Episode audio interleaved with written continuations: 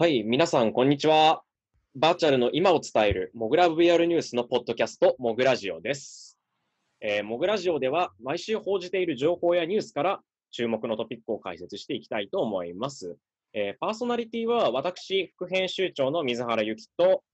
え編集長のすんくぼでお送りします。はい、皆さんよろしくお願いしお願ます。いします。ついに名前がね、モグラジオになりまモグした、ね。ラジオに。はい、今、この瞬間決まったわけですけれども、いや、あの、はいもう先週のバナーを作った時点で、モグラジオにしてしまっていたというところで、はい。というわけでね、皆さん、モグラジオ、あのぜひツイッターでつぶやいたり、どこかでモグラジオってなんか書き残したりすると、なんだなんだって検索してきてくれる人がいるかもしれないんでね。はいまあちょっと他の何かと被る可能性も結構ありそうで怖いんですけども。YouTube で実はモグラジオって検索すると、なんかいろいろ。ああー、ダメです、ダメです。その話はなかったことに。はい。ただ、あの、結構ね、あの、とりあえず、恐る恐るやったんですよ、やっぱり。はい。書くのが仕事なんで、こうなんか喋るのってちょっとね、怖いんですけど、はい。結構再生してくれたりとか、あとコメントもいただけたので、非常に。モチベーションになったありがとうございま。す。お願いします。はい。では、えー早速ですね、この第2回モグラジオの方も本編に入っていきましょう。では、えー今週の1本目はこちらです。えー Facebook VR ヘッドセットの Oculus Go を販売終了、新型機へ注力ということで、24日に、まあ、報じられたやつですね。いやー、急に出てきましたね、これちょっ。とびっくりしたというかは、うんえっと、オキュラス GO、まあ、いつでしたっけ、これ出たの ?3 年前？これは2018年の5月。だからまだ2年前、2年前。2年前に発売されたあのスリートフの VR ヘッドセットが、まあ、Facebook から出てたんですけど、まあ、灰色のやつ。灰色のやつ。グレうんにグレーのやつですね。2020年に一応まあ販売は終了ってなってますね。2020年末。はい。まあ、ただ、もうあの、日本語のサイト、オキュラスのサイトを見てもらえるとわかるんですけど、もうあの、販売終了しましたって出てて、あの、もはや、あの、即日終了だったらしいという。ああ、なるほどね。うん。書き方のまあ都合っていう感じですね。まあ、ここれれ年内でと言ってたのにな、みたいな。うん。あで、Go が、えっと32ギガ版がね、今、まあ、途中2万4000ちょいだったんですけど、安くなって、えっと、変えたときは32ギガバイト版が2万円以下、64ギガ版も2万5000円ちょいぐらいっていう、その、VR ヘッドセットかつ、まあ、一体型単体動作っていう意味では、なんか異常なくらい安くて、うん。正直。あ6、6、まあ、つまり自由に体を動かしたり、VR の中で走ったり歩いたりはできない。首を回すこととか周りを見ることはできるってやつなんで、性能は制限されてるんですけど、まあ、それにしてもめちゃくちゃ安いっていう。いやー、これ、発表されたタイミングとかにも僕はいたんですけど、うんうん。発表されたのが2017年のグラスコネクト4。そうですよね。あのタイミングぐらいで。3年前ですかね。はいてかまあ2年半前とかか。なので、あの、3年前までオキュラス GO って言葉がなかったっていうね。結構びっくりです。3年以内に始まって終わったっていう。なんか、なんだろう、これちょっと早いなっていうのがちょっとあって、その、あ我々のそうこういったハードウェアのサイクルって、例えば、まあ、Nintendo Switch の PlayStation 4でもいいんですけど、5年くらい持つっていうイメージがあるんですよね。うん。新作出てくる流れも。なんか、すごく早く感じる。まあ、でも、GO を出して2年、1年しないうちに Oculus GO じゃない、クエスト出たってことを考えると、まあ、サイクルが単純に早いってことなんでしょにそうですね。まあやっぱりあの、例えばね、PlayStation VR とかってやっぱりゲーム機っていうことで、まあ、ゲーム機はあの、サイクルは結構長いですねということで、さっきの例でも出てたんですけど、やっぱりこの VR に関してはちょっとゲーム機よりもそのサイクルがまあ早くなっていくっていうのは一つあったのかなっていうと、やっぱ Oculus Go って、まあ、なんだかんだこれで何ができたのって言われると、あのゲームもあったんですけど、多分多くの人はゲームではなくて、多分映像を見てたんじゃないかなと思うんですよね。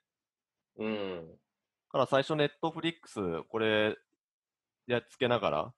寝っ転がって大画面で見れるとか、まあ、あと360度の YouTube の VR が見れるとか、結構その視聴体験っていうところに特化してたのかなと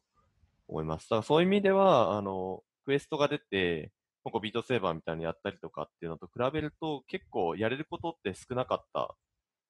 非常にこう過渡期的なデバイスだったのかなとは思いますね。うん。うん。そこまで出てたのが、あの、リフト、オキュラスリフトの方と、あとギア VR っていう、並びだったはずなので、Facebook から出てたのって。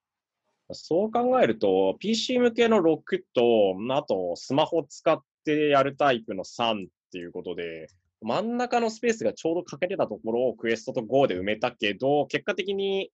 クエストの方がやっぱ圧倒的に反応良かったっていうのは、結構公式ブログでも書いてあったんで、そっち側に寄ってったっていう。そうだから今振り返ってみると、ちょっと不思議で、あのこれなんか昔話をするおじいさんみたいな気分になっちゃうんですけど、はい。はい。なんかオキュラスの開発の中で、オキュラス GO ってちょっと特殊で、はい。まあ、オキュラスリフトが2016年に出て、まあ、それまではあのオキュラスリフトの開発者版がね、なんかいろいろ出てたっていうのはあの、うんうん。あったんですけど、まあ、発売されました。で、その年の2016年に、あの僕はその一体型のデバイスっていうのを、あのもうオキュラスのイベントで体験してたんですよ。サンタクルズって名前のプロトタイプで。うんうん。でそのデバイスって、基本的には一体型で動いてたんですけど、もうすでにクエストだったんですよ。シックスドフであの歩き回れたんですよね。カメラがついてて。はいはい。で、そこから毎年、あの、オキュラスは、あの、そのアップデートみたいなのをかけていくんですよね。うんな。ので、実はオキュラス GO のプロトタイプって、あの、出てこなかったんですよ。そうか。突然出てきたんですよ見たことないですね。クエストの方ってプロトタイプで、これはサンタクルスって言って、みたいな話とか、こういうの作ってるんだぜっていう話はしてたと思うし、見せてたんうんですけど、GO は確かに見たことないな。なんか今、あの、まあ、モグラの記事とかをさっきも漁ってたんですけど、一応プロジェクトパシフィックっていう名前のプロトタイプ名がついていたらしいんですが、それは正直、あの、外には一切出てこなかったですね。えっていうのを考えると、あの、で、しかも値段が、海外だと199ドルからっていうことで、まあ日本円にしてまあやっぱ2万円からっていうラインだったんですよね。っていう、なおかつ初の一体型デバイスっていうことを考えると、まあ結構これ Facebook にとっては、まあ一つの実験だったんじゃないかなっていう気がしていて、うん。まず一体型っていう、その今まで PC で動かすとか、スマホが絶対必要とかっていうところに、一体型がもうある程度こう、マーケットとしてはきっとあるだろうっていうふうに彼ら考えていたはずで、まあ、それがどんぐらい売れんのかとか、あとはこの値段ですよね。そうですね。ちょっと良くして、あの、もうちょっと金額上げるとか、もしくはその、クエストみたいなものをまず最初に出すのではなくて、言ってしまえばスイッチと同じぐらいの金額そうですね。ね。そう、その金額で VR のデバイス出してみたら、どんぐらい反応するのかみたいなのを、まあ、もしかしたら壮大に実験してたんじゃないかなっていうのはなんとなく思いますね。なるほどなで、まあ、この Go は本当にいろんな話題を振りまいてくれたデバイスだなっていうふうに、今振り返っても思いますね。圧倒的に安いっていうところから入ってって、うん。多分相当量売れたはずですね。うんあとやっぱりあの、途中あのね、オキュラスのはい CTO やってたジョン・カーマックが講演の中でポロッとその日本で売れてたみたいなのを言ってたり、言ってましたね。そういわゆるゲーミング PC がなあまり普及してない日本で、おそらくプレステ VR に次いでうん。注目を集めて、結構その VR、VR 言ってない人たちでも、まあ、ちょっと買って試してみたりとか、あと、オキュラスリフトを昔にやってた人たちが、まあ今こんな VR 進んだのかって言ってたりとか、まあ、結構インパクトが日本としても大きなデバイスだったのかななんか外で、なんか電車乗ってたりとか、あったねあったねかぶったまま電車に乗る、なんか電車で GO ってやつですね。ちょっとあの、いろいろその公共の場でいいのかとかなんかいろいろありましたけど、うん。あとなんか写真集作ってる人たちとかいましたよね。よくも悪くもってわけじゃないかなんかすごく話題に上る回数めちゃくちゃ多かったんですよね。うん。不思議なくらい。あとは、まあ結構印象的だったのは、まあこれはなんだろう、なんかお別れの会みたいになってるんですけど、はい。あの、ウォルマートですね。ああ、大量導入してね。大量導入ね、1万7000台オキュラス GO を買っちゃいましたというやつで、やっぱこのオキュラス GO の手軽さと、あと値段でトレーニング用に VR 使いますということで、まあ、各店舗2から4台配って使っているという、まあそういうこう、社内導入みたいなのが盛んになる、まあきっかけの一つにもなったのかなっていうはい。そんなオキュラス GO でした。はい。はい。各まあ、明確にね、一個の、なんだろう、その VR ヘッドセットって果たしてどれくらい売れるんだろうみたいなところで、ちゃんいや、意外とというか、お前らが思っている以上にちゃんと売れるんだぜっていうことをぶち出してきたっていう感じがしますね、こいつは。うん。しかもなんかサイズもちっちゃかったんで、そうですね。持ち運びしやすかったり、初期のリフトとか、あと、まあ、HTC Vive とかは結構重量級ですけど、トラッキング精度とかの代わりに。うんけど、こんだけ軽くてちっちゃいのは、かなり未来感ありましたね。で、これの後、まあ、いろいろまたあったりはするわけですけど、まあ Go がもう終わるというか、これが、まあに一応サポート自体は2022年までやるって話は確かどっか載ってたんですよね。うんうんあーで、そこで結構 3DOF のデバイス撤退が、まあ、つまり Facebook ってこれで GearVR と Oculus Go 両方とも 3DOF のデバイスの撤退を実際行ってるって格好になるわけです。うん。まあやっぱりね、6 DoF の一体型、まあ、いわゆるオキュラスクエストで、まあ、実現できていることっていうのが、まあ、一つのその VR としてはまあ到達点だっていうふうに、Facebook が考えているのは間違いないので、まあ、そういう意味ではその過渡期にあった3 DoF のオキュラス GO っていうのが、まあ、そろそろ、えー役目を終えていくっていうのは、まあ、極めて自然な流れになっていくのかなというはには思いますね。そうですね。安くて結局売れるけど、最終的にはクエスト買ってもらった方が、その、なんだろうな、Facebook がやろうとしていること、将来像とかに対してやっぱ近いっていうのと、単純に体験の幅が広くて、その使ってもらえるデバイスになりそうっていうまあ見方をしてるんだろうなって気はしますね。この流れでいくと、あの、3DOF のまあビジネスとかだったりでうまく使えるデバイスの数が1個減るっていうことになるので、うん。展示会とかで例えば見るだけのやつ。まあ、クエストも確か 3DOF モードありましたよね。あ、そうそう。で、今、実はって言ってたのは、そこで、はいなんか最近、オキュラスクエスト向けに 3DOF のアプリってちょこちょこ追加されてってるんですよ。ああ。まあ、あの、ネットフリックスとかはだいぶ前から、あの、もう見れるようになってたんですけど、あの、360度動画見るだけのアプリって実は、クエストにもうすでにかなりの数あってですね、まあ、Go から移植されたものもあれば、あのクエスト向けっていうことでやられているようなものもあったりするんですけど、あのそういう意味では、まあ、着々とその、なんだろうな、えーそれによって 3DOF のコンテンツがあの終わりを迎えてしまうっていうわけではなくて、あくまでこう再生デバイスとして、3DOF だけのデバイスが消えていくっていう、なんかそんなあの流れになってるかなっていう印象ですね。オプショナルなっていうことだと思うんですよね。その 3DOF って今後多分オプションになっていくので、うん。ただの。っていう感じなのかなと。まあ、単価がちょっと上がっちゃうんですけどね、GO とやっぱクエストだと。まあね、やっぱ倍ですよね。まあそこでやっぱり思うのは、なんかちょっと今年の前半あたりに、なんかクエストの次のデバイスのコードが流出したりして、なんかデルマーとか名前ですありましたね。とか、流出したりしていて、オキュラスクエスト S 的なものが出るんじゃねえのみたいな話は。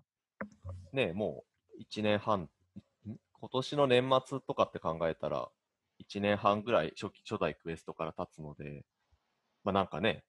あるといいですよね。うん。デルマーがね、何なのかって、何だというか、何になるのか、まあ、完全にその新型なのか、クエスト S 的なやつなのか、まあ分からんけど、楽しみではありますね。そこのく、なんだろう、GO のスペースがなくなったんで、廉価版クエストみたいなのが出てきてくれると嬉しいんですけどね。そうですよね。うん、そうまさにその、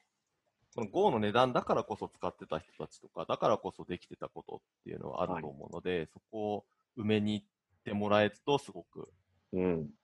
楽しい感じになります、ね。GO の価格でクエスト並みのことができるやつ出てきたらやばいな。でいよいよその、そう、スイッチと比較できるようになるそうこまでいったら完全にゲームチェンジャーですね。うん明らかに。ろ期待は膨らみますね。ということで、じゃあ、ちょっとオ、オキュラス GO のお別れ会は、こんなところで大丈夫ですかね。ありがとう、オキュラス GO。というわけで。ただ、あの、アプリも、あの、一応年末までは、はいはいあの、公開され続けるということなので、あの、ちょうど12月あたりで、えー新規の受付だったりとか、ストアでの掲載っていうのが終了していくということなので、えーまあ、まだ、あの、使えるようなデバイスにはなってるかなと。そうですね。サポート自体は先ほども話したように2022年までは継続されるので、そのまま GO で、その動画だけ見たいっていう場合はもう全然問題なく、あと2年は使えるっていう仕組みになってますんで、大丈夫だと思います。というわけで、じゃあ、さよならオキュラス GO はここら辺にして、次行きましょう。えーオキュラスクエスト向けアプリ、しアプリの配信が簡単に、えー2021年からは審査不要の新たなえー方法追加公式発表とありますね。そうですね。話題のオキュラスクエストなんですけどね。はいそちらも、あの、お実はあの、オキュラスの発表だと同じ記事で、その、要は我々オキュラス GO はもう終わるんだけど、これからはそのクエストに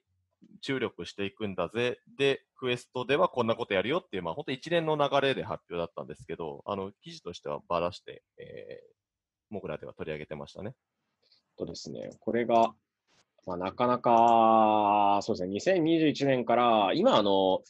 クエストって審査が結構厳しくて、うん。まあ、かなり手厚くやってるんですけど、なかなか通してもらえないことで知られており、そうですね。これあのもうマイディアレストのあの東京クロノス作ってるあの岸上くんとかだともう猛烈に語ってくれるやつですね。はい。あの、クエストすごくアプリの品質にうるさいので、審査がすげえ、まあ大変っていうのはよく言われている、開発者間で言われている話なんですが、まあそのあたりをちょっと変えるっていう話ですね。新たな道を開くっていうことを言っていて、まあ、具体的には2021年の頭ぐらいから、まあ初旬ぐらいから、コンテンツ配信用の別の経路を作るよって話をしてるんですけど、ただそのルートがちょっとまだわからんなっていう、そこについては一切書いてないんですよね。ただ、オキュラスストアによる審査を受ける必要はないよっていうのと、まあ、サイドローディングアプリ、まあ、Android とかだとよくあるんですけど、うん。まあ正規のアプリストア、この場合 Google Play とかだったり、オキュラスの場合はオキュラスストア以外からアプリを入れて使うっていうことをやる必要もない、というそういうアプリ、それ用のアプリを使う必要もないですよって書いてあって、うんまあ、どんなルートになるのかはちょっとわかんないんですけど、どうするんでしょうね、これ。そうですね。まあやっぱり背景としてはさっきもちょっと説明に出てましたけど、あのいわゆるそのサイドローディングってやつですね。あの、クエストの審査がまさにその厳しすぎるというのは、あの、まあ、日本の国内のあの開発者の人たちも、あの、よく、あの、もう知っている話ではあるんですけども、やっぱ海外の開発者にとってもやっぱりなかなか壁は高いと、えーいうことで、えーいわゆるそのサイドロードするアプリがすごく活況になっているっていう現状もあったりするんですよね。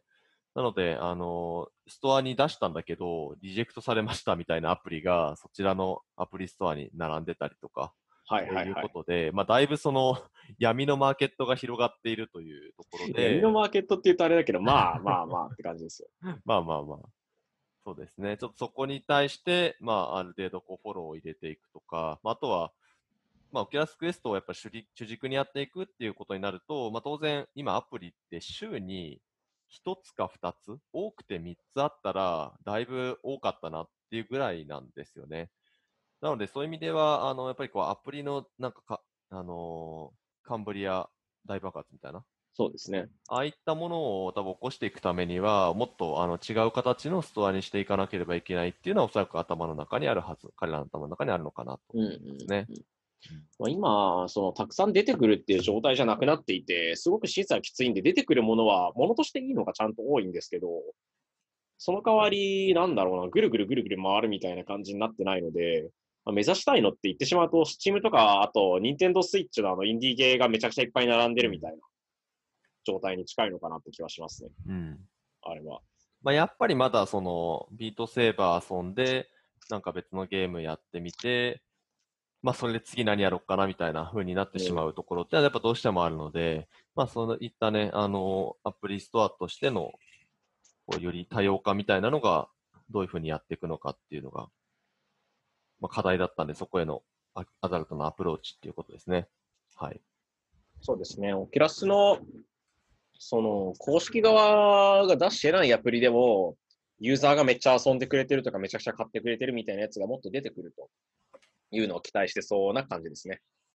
いやー、しかしね、あの審査どれだけ厳しかったかっていう話だけで多分2時間ぐらい喋ってくれますから。そうですね。ちょっとゲストで呼んでもいいのかもしれないですね。あ、でも喋っちゃいけないんじゃないかな。細かく喋ると多分 刺されると思う。まあ大変だったというのをこう語ってもらうのは確かに。はい。ありがとうございます。はいというわけで、じゃあ、一回です。一回ですね、えークエスト向けのアプリ配信が簡単になるかもよっていう話は一旦ここまでで、まあ、ちょっと今日、結構ね、今週実は、あの、でっかい会社、まあ、すごくでっかいプラットフォームとかデバイスを持っている会社の報道が続いてるんで、次も Facebook です。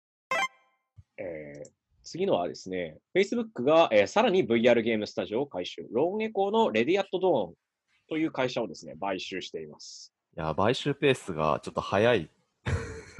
そうですね。えっと、一応、前のビートセイバーが去年の、去年の11月かな、11ですねあの、11モグラ型 XR 会議の本当直前に買収して、で、いきなり日本に来て、なんか、あの、すごいマクロスの T シャツを着て、すごい 歩いてたんですけど、はい。まあ、あれが第一弾でしたね、ビートゲームズを買収。で、その後が、えー、サンザルそうですね。ですね、サンザル、えーゲームズを。アスガルドレイスっていうプレイ時間30とか40時間ぐらいですげえでかい、まあ容量もバカでかい VRRPG を作っアクション RPG を作ってた会社があって、そこをその後買収して、で、その間に一応クラウドゲーミング系の会社も買収しててっていう流れで、で、それから今4ヶ月経って、ローンエコーのレディアットドンを買収したっていう。あの、これ、ローンエコーって、あの、まあ、今、クエスト向けにも、エコー VR っていう、あの、ゲームがで、ゲームとして出てるんですけど、まあ、なんかこう、宇宙の無重力空間で、えー、まあ、比較的あの、戦うっていうよりは、なんかこう、フリスビーみたいな、あの、スポーツですよねあの、スポーツ的に、あの、なん VR 無重力バスケみたいなうんうん。感じの、えーゲームで、あの、結構その、クオリティが非常に高くできているので、あの、まさにこう VR の e スポーツタイトルを狙っているような、まあそういうあのタイトルだったりして、まあそこを作ってるところですね。あとなんか一応あの、ゲーマーの人たちにとってはこれ普通にゲーム作ってる会社ですよね。うん、そうですね。あの、ジオーダーとか作ってたりとか、あと、まあ、でも、スタジオ成立が結構最近なんで、長期間やってるかって言われると微妙って感じですね。うん。あ買ったのかレディアットっていう感じですね。うん。まあ、Facebook、その VR コンテンツの方、まあ、コンテンツ審査がさっき厳しいって話もしたんですけど、引き続き買っていくっていうと、いやなんだ自社での、なんだ、傘下に強力なスタジオを収めたいっていう気配は、やっぱ見えますよね、本当に。まあそうですね。やっぱりこれは、まあいわゆるあの、任天堂がね、自分たちの新しいハードに対して、まあどんどん、あの、自社タイトルでうん魅力的なものを作っていっているっていう、まああの、まあファーストパーティーであったり、セカンドパーティー、あの、まあポケモンとかですね。まああの強さっていうのはありますよね。なので、まあソニーも最近では、あの、これも VR のゲームよく作ってたところですけど、えっと、ラチェクラのところ。あー、えーっと、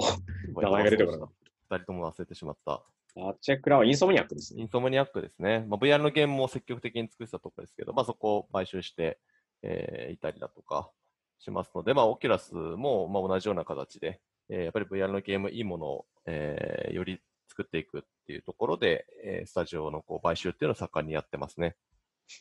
ラチェクラで思い出したんですけど、サンザルって確かラチェクラ作ってるんですよ。サンザルも？サンザルも確かラチェクラのなんか PS2 かなんかのやつを作ってたらしい。あ、そうなんですねラチェ。クラってインソムニアック、まあインソムニアックが多分元なんですけど、他のところからも出てたりするっていう、なんか面白いな、これ。ちなみにインソムニアック他だとマーベル・スパイダーマンとか作ってるんで、まあすげえ会社ですよ。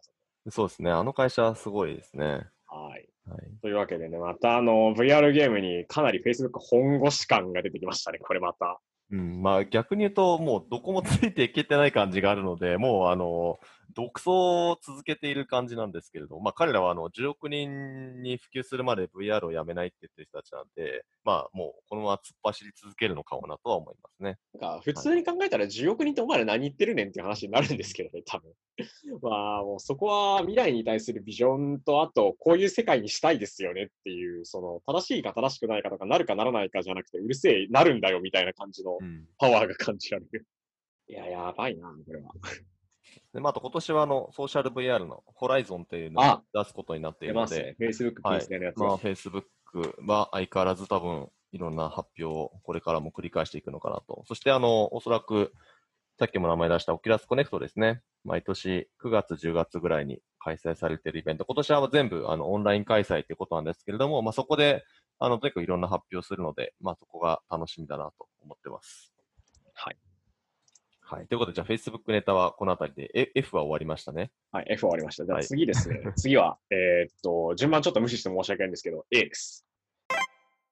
はい、えー、Apple が AR キット4をリリース、AR オブジェクトの固定や顔トラッキングの強化ということでですね、Apple が直近やってたあの WWDC、Apple の開発者会議ですね。これで、えー iOS と iPadOS 向けの AR 機能の、まあ、フレームワークとして存在している ARKit4 の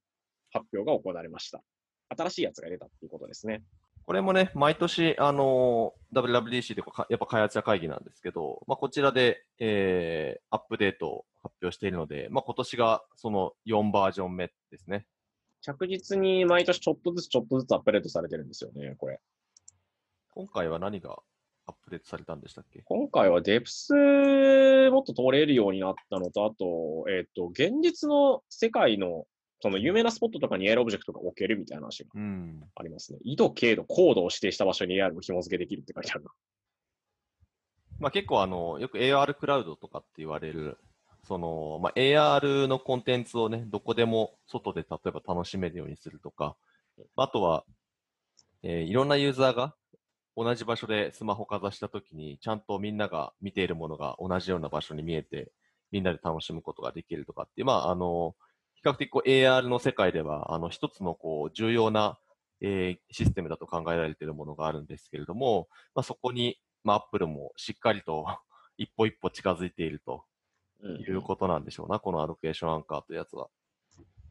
まあ着実に Apple 側も準備整えてますねって感じはしますね。かなりその AR キットとか、あと、これ後で話出てくるんですけど、Google 側の AR コアとかも精度着々と上がってってるんで、うん。そうなんですよね。で、まあ、これよく、あのーそのスマホでね、AR ができるようになると、まあ、それとそのホロレンズとかとの違いは何ですかっていう人たちがいたり、そうなんか別物だっていうふうに扱っちゃう向きがすごくあるんですけど、あの、まあ、これはもう最近結構、あの、いろんなところで書かれるようになってきましたけど、もう確実に、あの、ウェアラブルに乗っけるための準備をしているので、うん。あのまあ、つながってるんですよね。アップルもあのデバイス作ってるみたいな話もあって、後で出てきますけど、あのアップルの AR グラスっていう、まあ、これあの、僕ら、僕らをメディアとしてやってる側からすると、なんか定期的に出てくる、あの、こうなんだ業界うん。ニュースみたいなね。大体あのブルームバーグあたりが、あの、アップル AR グラスの噂話を流すわけですけど、まあそうするとすごい盛り上がるんですよね。やっぱそういうものにあの繋がっていく機能なわけです。で、今年でいくと iPad Pro があの新型発表された時に、ライダーのスキャナーが載ってるっていうので、すごい精度の高いあのセンサーが、えー搭載されているというので、これまたその AR 機能大幅強化だったんですけど、まあ、この AR キットはどっちかっていうとソフトウェアの方なので、えーそちらのアルゴリズムだったりとか、えーあとは AR をこう今後、より広く使っていくにあたっての大事な機能っていうのが、まあ、こう着々と入ってきていると。まあ、当然これ、このハードウェア、カメラとかセンサー類とソフトウェアをメガネ型のデバイスに持ってきたら、まあどうなるかなっていうところなわけですね。まあここ今はまだスマホ側っていう流れですけど、できること自体はどんどんそのウェアラブルのいわゆる MR デバイスとかと言われてるやつにどんどん近づいてきてるんで、うん。最終的には、なんだろうな、コアになってるエンジン部分とか、技術要素が違うとかっていう話に収束していくんだろうなっていう気はしますね。もそうですね。まあ、あと、今回ちょっと、あの、モグラの記事としては、あの、まだちょっと遅れてるんですけど、あの、イヤホンね。う。ああ、AirPods Pro ですね。まあ、あのあのイヤホン、無線のイヤホンですけど、まあ、あちらが、えー立体音響にえー対応したということで、えーはいいわゆるあのスペシャルオーディオって英語では言いますけれども、えーまあ、音の聞こえてくる方方位方向ですかね。えーそちらが、あの非常にこうリアルに聞こえてくる。左にちゃんと人がいてっていうシチュエーションであれば、ちゃんと左耳、ん？左に人がいる？場合は左耳ですね。左耳のところだけからこう聞こえてくるとか、まあ、そういった、あの、空間的な広がりのある、あの、音が、えー再現できるようになるということで、まあ、これもあの、AR の、AR は AR でも、これ音の AR の方ですね。そうです、ね。あの、ちょうど先週、坊主が、ああ、悲しいねね。撤退してしまいまましたけど、まあ、あの、アップルを着々とやっているとはいいうことで、まあ、こちらも一つの、あの、布石なのかなというふうに思います。はい。これはもう確実に、その、まあ普通にその音楽を聴く上でもいい体験ができるよっていうのはそうなんですけど、AR デバイスと組み合わせたときに、部屋に置いた、例えばスピ、部屋に AR で置いたスピーカーの方から音が出てるのが聞こえるみたいなのがね、できるわけですよね。さっき話したみたいに。まあ、より本当にそこにある感が出てくるっていうことですね。指向性というか方向性がある立体音響に対応してるっていうのは熱いですね。はい。で、もう一個、アップルの話題がありますね。はい。もう一個 Apple の話題があります。じゃあ次行きましょう。えー、Apple の ARVR デバイスは外付けプロセッサーを使う計画だった？という話で、まあ、これまたあの、先ほど話したブルームバーグが文字でも貼ってあるんですけど、えっと、具体的に言うと、具体的にというか、まあ、わかりやすく言っちゃうと、マジックリープとかエンリアルみたいなことをやる予定だったっていう話です、これは。うん。まあ、エンリアルの、エンリアルライトとかマジックリップ1って、そのメガネ型のデバイスと、それにつないで使う、えっと、コンピューター、まあ、つまり、プロセッサー部分とかバッテリー部分が別になってるんですよね。マジックリップはもう完全に別になってるし、エンリアルはあれ、Android スマホとかにつないで使う仕組みになってるので、うん。まあ、それをやろうとしていたんじゃないかっていう説があるんですよね。で、これが、えっ、とと、関係者の人から、まあ、あった、元従業員の人からえ情報を得たとしていますが、コメントは控えており、取材を実現していませんとあるんで、またこれは噂系になっちゃうんですけうん。ど、流れで、そのいろいろあって、本当はまあ別のハーブ装置を使うことを考えてたんですが、あの、ジョナサン・アイブさんがいましたよね。あの、もう、もう今、いないやめけど、ちゃいましたね。やめちゃいました、独立しましたけど、あのデザインの最高責任者の人、ジョナサン・アイブ氏は、多分デザイン系とかね、ウェブ系やってる人とかは知らない人いないとは思うんですが、が、まあ、デバイスだけで動作するようにしろやって言ったらしくて、結果的に、そのデバイスだけで、処理能力は当然プロセッサー挟むやつよりは落ちるけど、そちら側が、まあ、今採用されているらしいという、すべてがらしいとしか言えないっていう、はい、というお話でございます、これは。まあ、定期的に出る、あの、噂話の一つなんですけど、まあ、あの、よく僕も講演とかで聞かれるんですよ。アップルのこと。はい。全くわからないんですけど。本当に作ってるんですか？いつ出るんですか？っていうのはもう、あの、二大お決まりの質問なんですけど、まあ、あの、こんな感じで定期的にわ噂が出るというのと、まあ、あと特許をですね、せっせと取っているというところと、まあ、そのあたり考えて、あと採用ですかね。VR と AR の人材は、あの、積極的に採用かけてますんで、まあ、もう Apple が開発してるのはもう間違いないと思うんですけど、まあ、それがどんなものになるのかっていうのが、もうみんな知りたくてしょうがないんで、こんな形の、あの、噂話がよく出てきます。でこれは、作っていいのはね、間違いないんでしょうけどね。去年、確かですね、アップルが取った特許で、あの、スマホ接続型みたいなのがあったんですよ。ああ、まさにあの、エンリアルライトに近いんですけど、スマートフォンと、あの、まあ、いわゆる iPhone ですかね。iPhone と、えー、ウェアラブルグラス、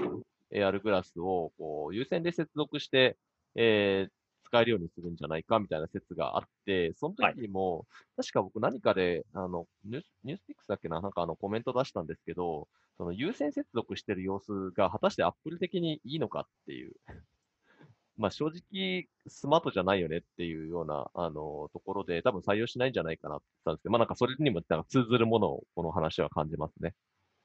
うん。やっぱり、あの、外付けにしちゃうと、どうしても有線で今の技術と繋がなければいけないっていうふうになると、まあコードがだらーっと垂れるわけですよね。うんうん。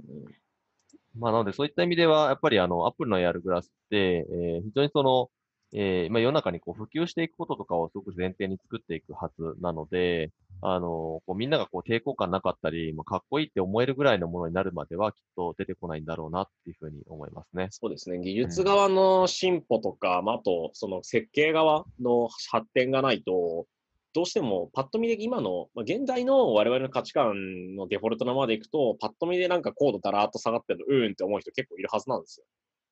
あれはあれでかっこいいっていうのは、それは間違いないんですけど、ある種のサイバーパンクとかスチームパンク的な、その剥き出しの配線とかかっこいいみたいなね、世界観は絶対にあるとあ思うんですが。の、透明な PC のケースとかね、そうそうそう。いやー、むしろそっちを出して、これがかっこいいんや、どやみたいなノリで世界変えてくれたら面白いっちゃ面白いけど。まあ、なかなか難しいんだろうな。まあちょっと要はワイヤレスですからね。そうですね。無線で何でもかんでもやろうみたいな発想になってるし。ビジュアルの問題もあるし、あと、メンいやメンテナンスのところだとちょっとよくわかんなくなるからな。と、まあ、そんな感じの話がちょくちょくされていて、やったらアップル系のこの AR デバイスがどうこうって話はみんな読むので、やっぱり気になってるんだなっていうのはありますね。まあ期待値上げまくっ上げまくってるというか、勝手に上がってる状、外野が上げてる状態なので、はい。あの、すごくこれ出すタイミング難しいんだろうなっていうふうには思いますね。やっぱ、ね。アップルのデバイスで最初出た瞬間って、えってなっちゃうもの多いじゃないですか。アップルとか。あ iPhone も最初の頃なんかすごいボロクソ言われてた気がするんですよね。めっちなんかゃ最初の頃は、最初からすげえって言われてたわけじゃなくて、なんだろうな、4S とか4ぐらいからすげえみたいなのがめっちゃ増えた気がする。3G、や S とかあの辺、3G というか、GS か？あのあたりから。そうだ、何年かかかるんで、まあ Apple Watch もそうですよね。最初はなんか、ねなん買わないよみたいな感じだったのが、ね。うん。まあ出して、アップル側で磨けるだけ磨いて出して、市場反応を見ながら2、3年かけて、スタンダードな、で、かつ、ハイスタンダードなものにし上げ、仕上げていく？みたいな感じかな？うん。その路線だと思うんですよね、このままいくと。まあちょっとこれはどうなるかは。もう出てくる情報を信じるしかないんで、あんまりこう噂に惑わされると一喜一憂になっちゃうと思うんで。アップルから見は難しいですよね、このあたりは。我々もなんかこう、ああだこうだ言ったりとかはしたいんですけど、まあ秘密主義なのもそうだし、ちょっとね、まだ、その、民間向けというか、一般使用を想定してた単体動作で非常にウェアラブルな AR デバイスってないんですよね、まだ。ほぼ。うん。ないですね。ほぼない。まあ、あったとしても何十万とかしちゃうから。いくらになるかはさておき、第1号がいつ出るのかとかはすごく気になりますね、これは。はい。まあ、まだあの同じようなことをやろうとしているデバイスである、まあ、ホロレンズとか、マジックリープとか、まあ、あとエンリアルライトっていうのが、まあ、あの比較的まだ過渡期的な完成度だっていうのは、あの多分やった人はわかると思うんですよね。大きさだったりとか、えー、バッテリーだったりね、熱だったりとか、あと見え方とか、まあ結構課題点はまだまだ AR のハードウェア多いと思いますんで、まあこのあたりもどうクリアみんなしていくのかなっていうのは一個見ていくと、すごく面白いポイントだったりはします。はい。じゃあ次行きますか。次行きましょう。えー、次ですね。今度は、えー F と A ときて G ですね。はい。えー Google の、えー Android 向け AR フレームワーク、AR コアの新機能がリリース。カメラだけで空間情報の取得ができますと。はい。えーっとですね、Google が Android 向けに提供している AR フレームワークの、まあ、これ AR キットと、まあ、双璧をなすスマホとか、タブレット向けの AR コアっていうやつのですね、新機能が追加されました。で、新しい Depth API がっていうのが追加されて、もうこれ使うとスマホのカメラだけで、えー奥行きを含む空間情報を取得できるようになりますとありますね。これ12月に発表されてた、去年のやつか。うん去年12月の頭ぐらいに発表されていて、デプスマップが作れますといううんことを言ってますね。これって確か AR キットにちょっと前に足された、あのーオクルージョンのやつと同じことをやってるっていう感じですね、これ。そうですね。あのーまあ、結構その、スマホの AR ってやっぱりカメラ一つでやるので、あのー結構限界があるんですよね。なんか二つカメラ載せたりとか、あとセンサーを載せたりとか、あの、なんか、あの、いろいろなことをして、そのカメラベースのその画像処理で、あの、なんとかしていく部分っていうのを補ったりしているわけなんですけれども、あの、そのあたりが、まあ、この AR キット、Apple のやつと、それから AR コア、Google の提供のものでは、ちょっと事情がやっぱ異なっていて、あの、Apple って言ってしまえば、えデバイスは結構限られてるんで、うんある程度その、ベースとなるデバイス側を結構いじくれるんですよね。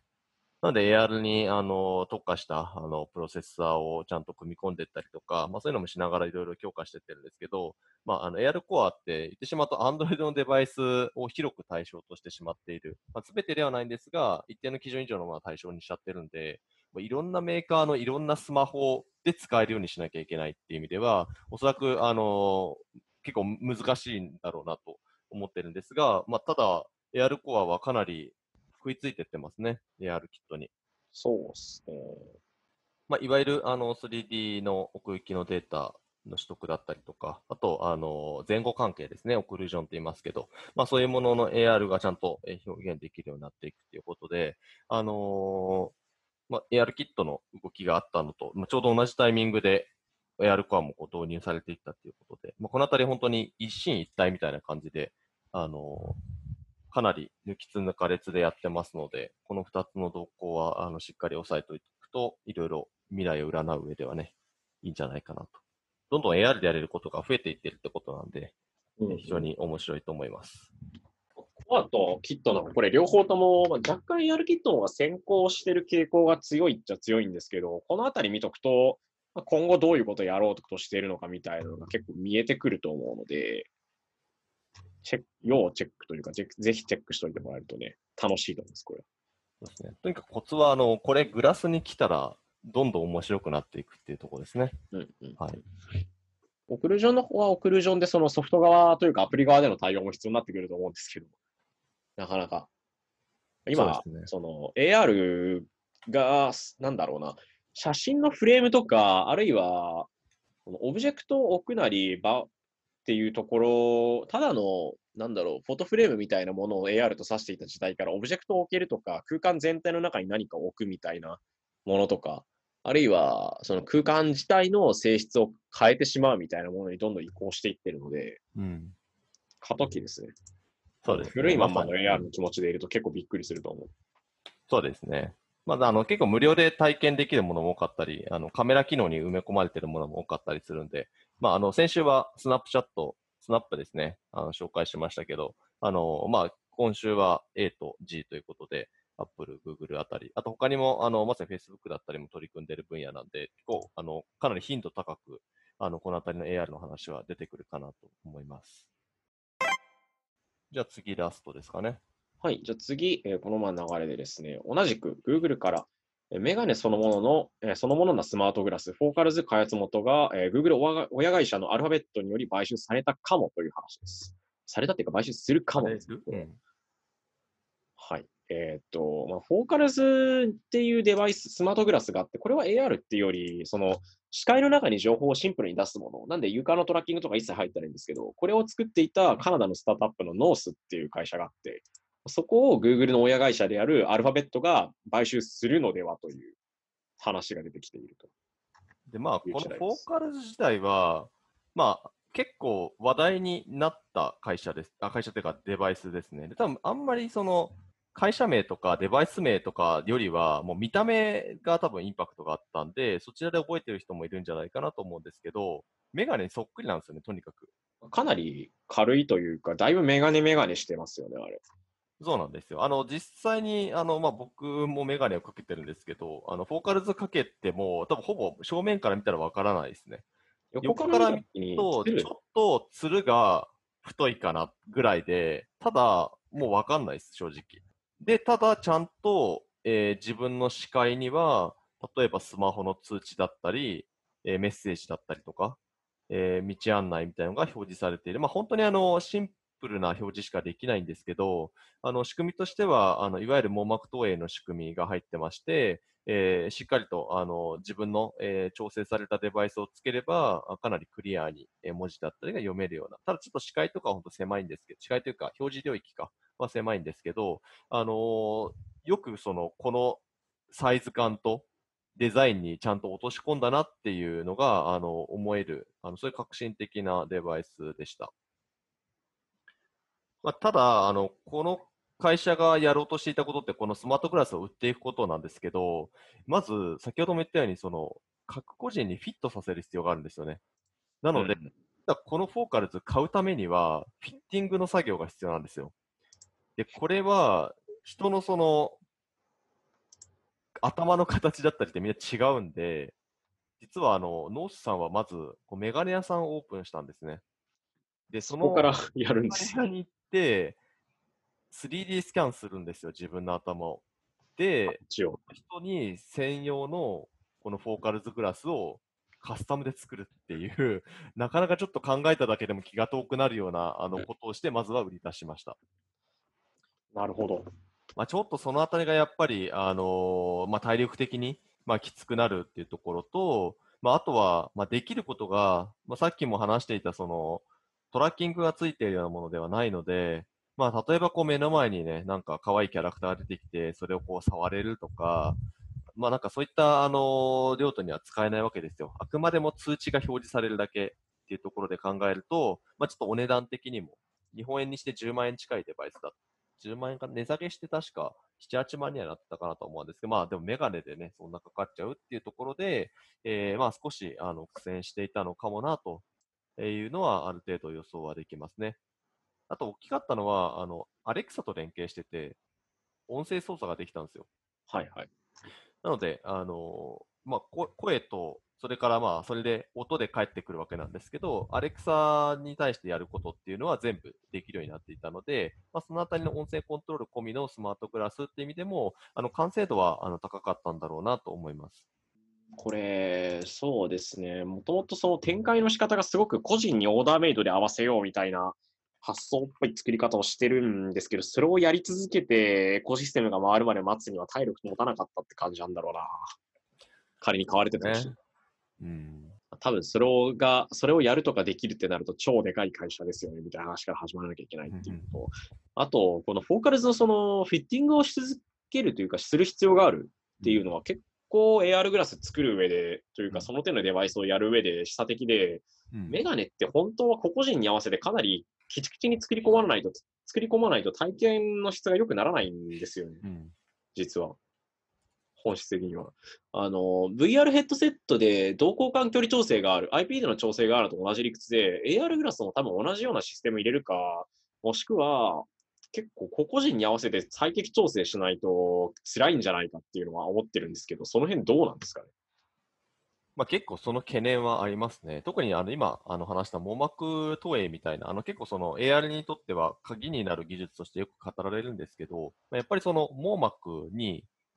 しっかり当てないといけないんで、はい、人によって網膜の位置というか関係、位置関係も全然違うわけですよね。うんうん、なので、あのこのフォーカルズもあの、まあ、日本で試した人ほとんどいないとは思うんですけれども、やるとすぐ分かるのは、あの全然サイズ感が合わないのやっちゃうと、まず見えないんですよ、かけても何も。あたただの本当にメガネになっちゃう。あとは、まあ、これもあのマジックリップとか、あのエンリアルライトとかでもあの出てる話ですけど、あのいわゆるそのメガネなんで、えっと、ど、どつきのメガネを使ってる人にとっては、どう自分で差し込まないとメガネと一緒に使え、メガネとして使えないっていう、うん、まあそんな、あの、こう、ベアラブルの、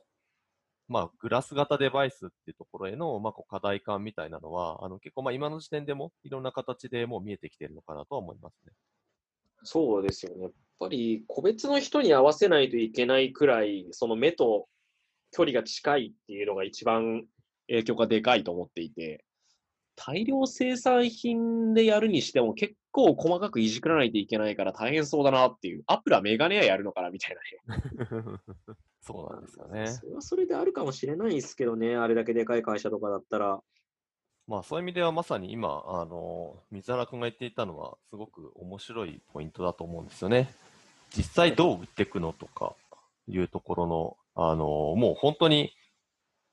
市場にどうフィットさせるのかっていうところのあの課題なのかなと思いますね。なんか AR グラスの話、みんなまあやたらと聞きたがるし、その期待してる人たちも多いんですけど、実際その、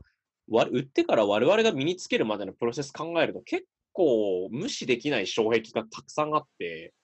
うん、まあ、製造とか流通以前にそもそも個々人に合うのかどうかみたいなのをチェックできるのかとか、その辺はどれくらいの差分を持たせて、差分というか幅、バッファーを持たせたりとかして作るのかっていうのはすごい気になってるんですよね。本当に。そうですね。これはもう AR グラスを真面目にやろうとしてる人たちには聞いてみたい話ですね。まあ、絶対に頭痛の種の一つなんですけど、この話、実はあの、この辺の話をしてるというか、ちゃんと報じてくれるところが全然ないので、めっちゃ気になってるんですよ。いや、モグラが報じればいいんじゃないですか？そうしますか。昔、あの、えっと、ジンズさんとか、あっちの方の、うん、まあ、つまり、スマートグラスっていうか、メガネ系のデバイスプラス何かをやろうとしてる会社さんとかのやつを見てると、やっぱりメガネ店舗であるというか、うん、フィッティングをちゃんとやってるメガネ屋さんであるっていうところが強く出せるところはあるんじゃないかと思ってるところはあるんですけど、いかせんデバイスの開発力とかになるとどうしても Apple とか Google とか Facebook が強くなってしまうんで、本当になんか Apple とか Google とか Facebook は AR グラスをちゃんと個々人に合わせて最適な体験を売りたいんだったら最初にメガネ屋さんを買収すべきではないかと。ちょっとギャグみたいな話になってきましたけど、でもここ結構重要だと思うんですよね、本当に。いや、重要ですよ。あの、正直あの、マジックリープ1もエンリアルライトも、あの、最初ってその強制のレンズが結構出てない状態でデモとかされてたんで、あの、僕ぶっちゃけちゃんと見えたことなかったんですよ、最初の頃。僕もあれ、強制のレンズ、デモで入ってない時見ても、うーん、なんか、なんか見えてるのはわかるけど、もうちょっと鮮明にしてほしいなって思ってましまあ結構ね、あの、AR の方がその VR よりもあの未来があるというか、なんかその、みんなが生活上で使うので、あの市場としても大きいんじゃないかっていうような話はもちろんありますけども、結構 VR をやった時にみんなが感じる、あれこれどうすんだっけみたいな。あの、VR 会議あるけど、手元でペン持てねえじゃんみたいな話とか、あのなんか周り見えなくて危ないじゃんみたいな、結構それに近いレベルの、もしかしたら話なのかもしれないなとは思ったりします。この話していくと、AR のその市場のでかいみたいな話って、AR グラスができることによって市場がでかくなるっていうよりは、AR 技術を応用した何か面白いことや便利なことができるから市場がでかいって言った方が実は正しいんじゃないかって気がしてくるんですよね。これはちょっと踏み込みすぎな意見だと思うけど。まあでも、あの、すごく大事な観点かなとは思うので、全世界で多分一番使われてる AR 系のアプリって何かって言われたら、インスタグラムとかスナップチャットとかあの AR フィルターに多分なるし、Facebook とかの。うん。Facebook もインスタグラムも同じ会社、同じ会社って同じ会社を持ってるって言うんだけど、とか、あと、ポケモン GO のあのオクルージョンみたいなやつが効いた機能とかっていう話に多分なってくる気がするんですよ。そうなった時にデバイスが出ることで何か変わるのかって言われると、多分直近5年とかじゃなくて、もっと10年、20年スパンで変わるって言わなきゃいけない気がししてきた。気がしてきた。気がしてきた。なんか、出た直後にいきなりこれで AR 時代やみたいなことが言えるかっていうと、いや、ちょっと違くねみたいな気持ちになってました。まあ、そのあたりね、結構あの、ホロレンズは割り切ってて、まあ、あれは業務用ということなんで、はいもうメガネをすっぽり入れちゃえばいいじゃないっていう、うん。あの、もう見た目はもうあんなでかくなるんだけど、もうメガネをすっぽり使えちゃえばいいじゃんってことで、まあ、あれはあれですごい完全に開き直ってますよね。まだコンシューマーに行くときに、まあみんなどうするのかなとうん。いうところ、まあある意味そういう意味では、このノースですね、フォーカルズ作ってたところっていうのは、まあかなりあの先んじてそこに取り組んだっていうことかもしれなくて、早すぎたというふうに評価される日が来るかもしれない。そうですね、まあデバイス的にもスマートクラスだったんで、できることも少なくてっていうところと、まああの、その売り方のところっていうのは、あの、いろいろ、まあ、課題もあり、あとは、まあ、あの、我々の方でもこういろいろ見てみると、これまた興味深い会社展開だったのかな。で、あと彼らがその Google に入って何するのかですよね。Google でアルファベットか。そうですよね。なんかデバイス関係の事業の方をもっと広げていくのか、それとも特許とかが欲しかったのかとか、あるいはそのスマートグラス系の人材をもっと欲しがってたとか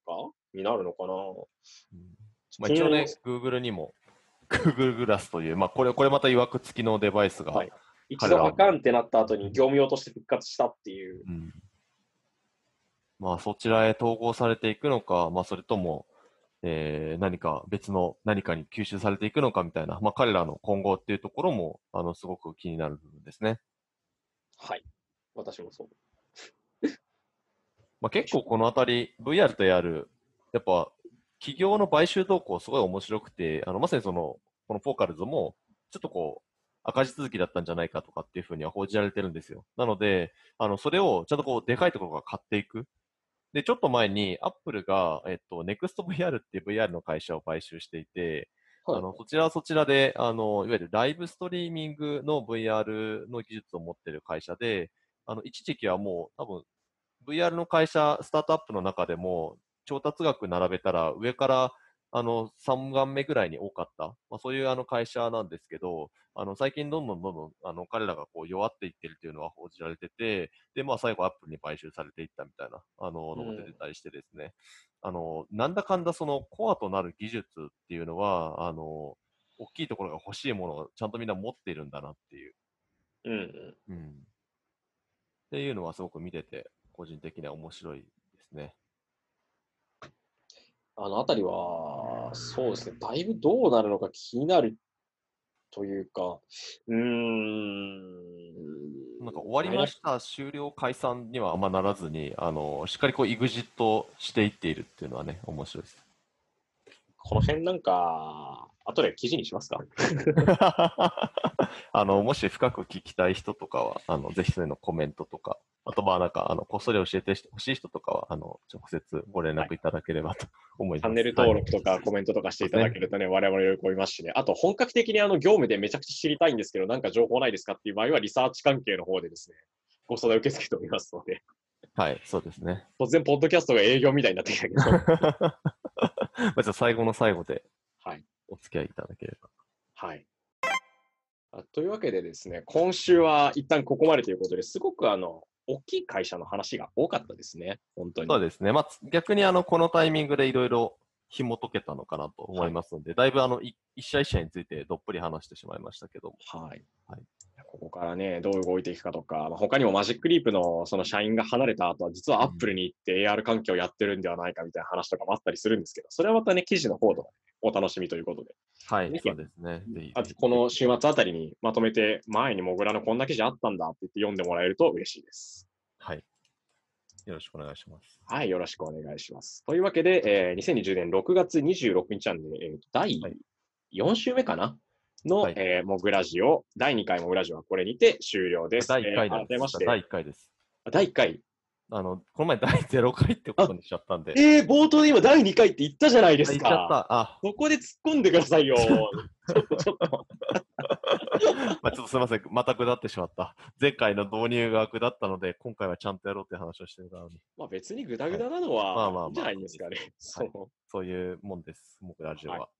はい。というわけで、えー改めまして、第1回モグラジオ、えー今回も、えー私、えーパーソナリティは私、副編集長の、えー水原由紀と、はい。編集長のすんくぼでお送りしました。はい、皆さんありがとうございました。ありがとうございましたた次いつですかねまあ、またお会いしましょう。来週来週でしょう。来週やりましょう。来週ねはい。また来週。ということで、はい。